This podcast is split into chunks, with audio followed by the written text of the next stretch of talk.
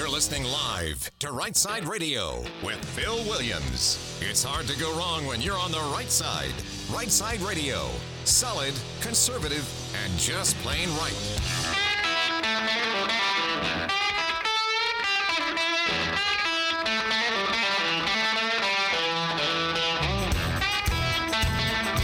Alabama's syndicated news talk leader, Right Side Radio. Phil Williams here live in the Right Side studios. Man, we got the local, the state, the national, sometimes the international. And yes, like the dude just said, we covered all solid, conservative, and just plain right. Well, I'm still in number one of the Triple Dipper, uh, calling it Law Review. So uh, I just went over for you some aspects of you know jurisprudence that are just important for us to recognize that that literally the checks and balances provided by that third branch of government, judicial branch, very often winds up being that thing that keeps everything else in line.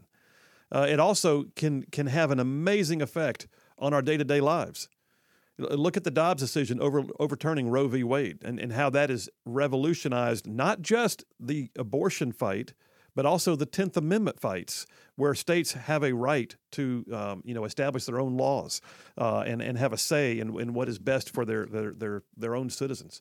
Um, any number of things need to be recognized in, in terms of what's going on in the Supreme Court right now, not the least of which, by the way, is how much it matters who gets appointed to the federal bench. And those appointments are ongoing right now as we speak. Confirmations are, are on a regular basis. Uh, and you can imagine the Biden administration appoints liberals, whereas the Trump administration did an amazing amount to assist the conservative cause by appointing those who, who care about the law from a conservative view, like strict construction of the um, of the Constitution. That being said, uh, my friend Matt Clark is with the Alabama Center for Law and Liberty. Uh, Matt has a long history of working in um, public interest law. Recognize that there are cases out there that need a fight, and uh, and he's one of those who's not afraid to take the fight to him. So, without further ado, let me bring on my friend from the Alabama Center for Law and Liberty, Matt Clark. Matt, how you doing today? Hey, Phil, I am great. It's a pleasure to be with you as always. How are you doing? I'm good, brother. I'm good. Thanks very much. Appreciate you making some time. Um, I know you've got several things you've been working on, and I want to kind of run the gamut here and hear them. But there's also one case that was uh, drawing all kinds of protests on the steps of the Supreme Court yesterday, with all kinds of people espousing things that don't really legally muster up um, regarding the, the Biden student loan bailout. What do you know about that? Uh, yeah, so uh, th- that case has, has been followed you know, very, very closely in the news. It- It's going to have a major impact, um, obviously. And, and yeah, watching some of the protests on the steps of the Supreme Court has just been funny. Uh, you, you know, Phil, you know that saying in uh, the legal industry: if you, if you got the law, argue the law. If you got uh, the facts, argue the facts. And if you got neither, pound the table and scream. And that, that seems to be what we're seeing exactly from the right. right now. um, but yeah, the the buy the student the student loan forgiveness. Uh, you know, uh, obviously there are many Americans that are burdened with that, and you know, my family's one of them. I'm, I'm working really, really hard to pay back our student loans right now, and and frankly, I would like a break. But you know, I think morally the question is: Is it right to take that you know burden off of me and place it on people who never signed up for it uh, to begin with? Because they're the ones that are going to have to pay it back if, if I don't. That, that's where my problem is.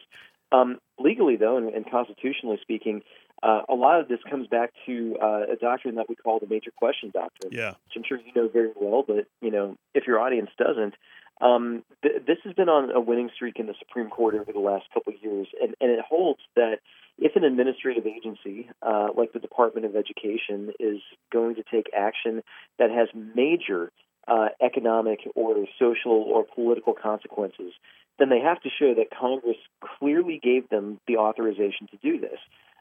Because one of the problems is these executive branch agencies can um, they can find a statute, they can find some ambiguous language in there, and really stretch it to try to justify what they want to do.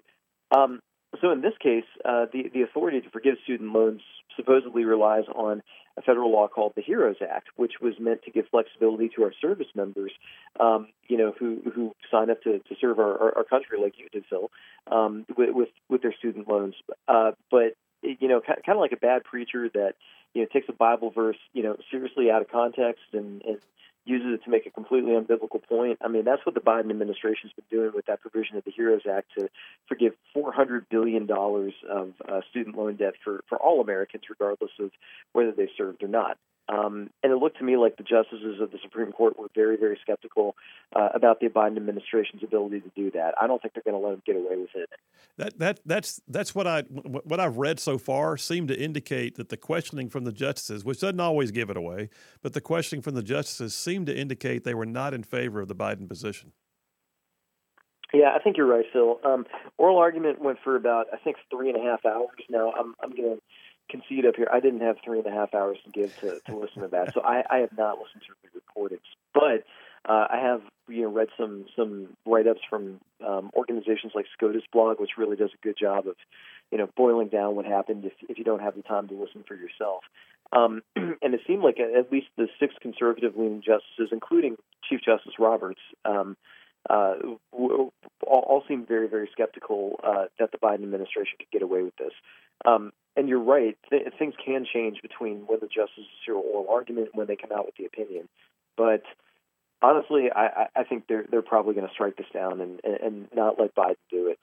Well, I, I think that's uh, yeah, I think you're right, and uh, that's going to be interesting to see. It's also it's it's one of the most egregious forms of fiscal overreach I think we've seen out of a very overreaching administration in general. So it's going to be it's going to be. I'm, I'm hopeful that we'll wind up seeing it. So if they heard oral arguments this month in in basically March, when will we expect the decision to come down? Would it be would it be a June or would it be coming in the next term? Uh, you know, I, I think it would probably come in June. The, the, the Supreme Court works really hard to um, try to get all the opinions out by the end of their term that they heard that term. Uh, every once in a while, they go over and they save it for, for the next term, but that's exceptionally rare, and, and I don't think they're going to do it here. So I think we will see an opinion by June, likely in June itself. That that tends to be when the Supreme Court releases its its most controversial opinions. Okay. All right. Well, tell you what. Uh, let's let's move on to something else. So uh, you you've been doing some work. The Center for Law and Liberty uh, has been really in the mix in the fight against um, vaccine mandates. And I know you guys just dealt with the University of Alabama uh, here most recently. Uh, tell us about that because that's a cl- classic to me. That's a classic version of the the conservative public interest law uh, organizations like yours stepping out there and, and sort of getting in the mix for us. Well, thanks, Phil. And, and by the way, I mean to, to, to give you credit here, um, you know, back when we were new in 2021, you know, one of our biggest fights was uh, against vaccine mandates was uh, against the United Launch Alliance. And you you broke the story, you sounded the alarm on that, and when we got word, we were able to come in and try to help those folks. So th- thank you for your vigilance on this stuff as well. Um, but with the University of Alabama, uh, you know, we're, we're seeing less and less new vaccine mandate cases, but uh, they still pop up occasionally. And, and what happened at the University of Alabama was its nursing program said, um, you know, for, for your nursing students, because our clinical sites require people to be vaccinated against COVID. You know, so if, if you're doing clinicals through us, you're going to go work at a hospital. They require you to be vaccinated against COVID, and that's because the federal government requires it.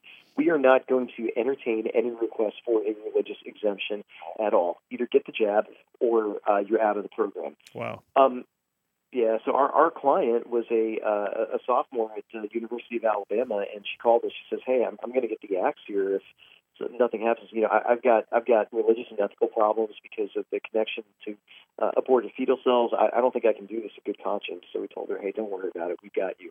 So uh, I reached out to the general counsel for University of Alabama. Uh, he, he's a pretty reasonable guy, by the way. I like him. Um, and, and I told him, I said, listen, the student's been told by the administrator that uh, the, the, the federal government is not allowing any religious exemptions, and therefore she can't get them. I said, look, you and I, we're both lawyers. We both know that's wrong. Here's where the regulation specifically says you can have religious exemptions. Here's where the U.S. Constitution requires it. Here's where federal statutory law requires it. So, look, if we got to fight over this, I can beat you up five different ways. Or you can do the easy thing.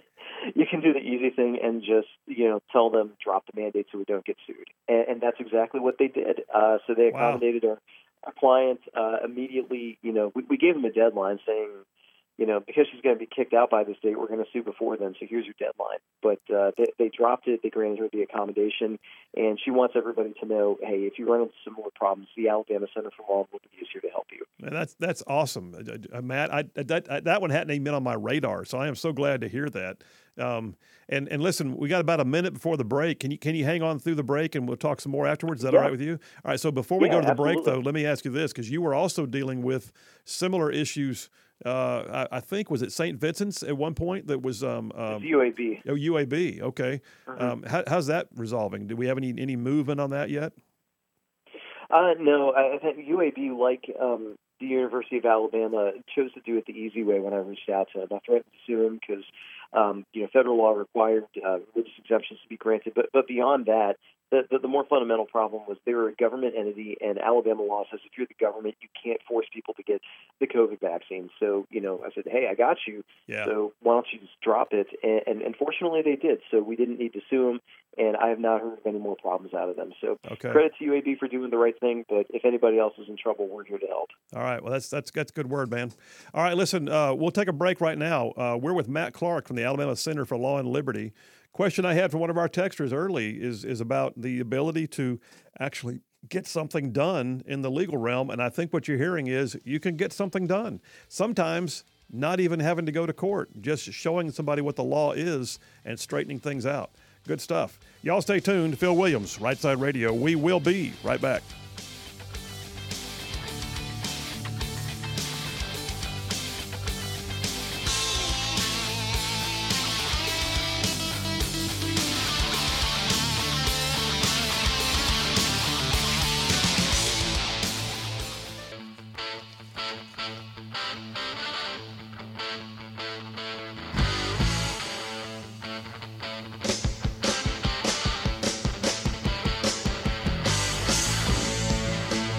And we are back. Phil Williams, Right Side Radio, solid conservative and just plain right. We're finishing up number one on the Triple Dipper. I'm just calling it Law Review because we've gone through several things so far. By the way, I want to point out to you, as I mentioned earlier, liberals seem to have the the the the, the, the way forward for their causes, legally speaking, with organizations like the ACLU and the SPLC and others.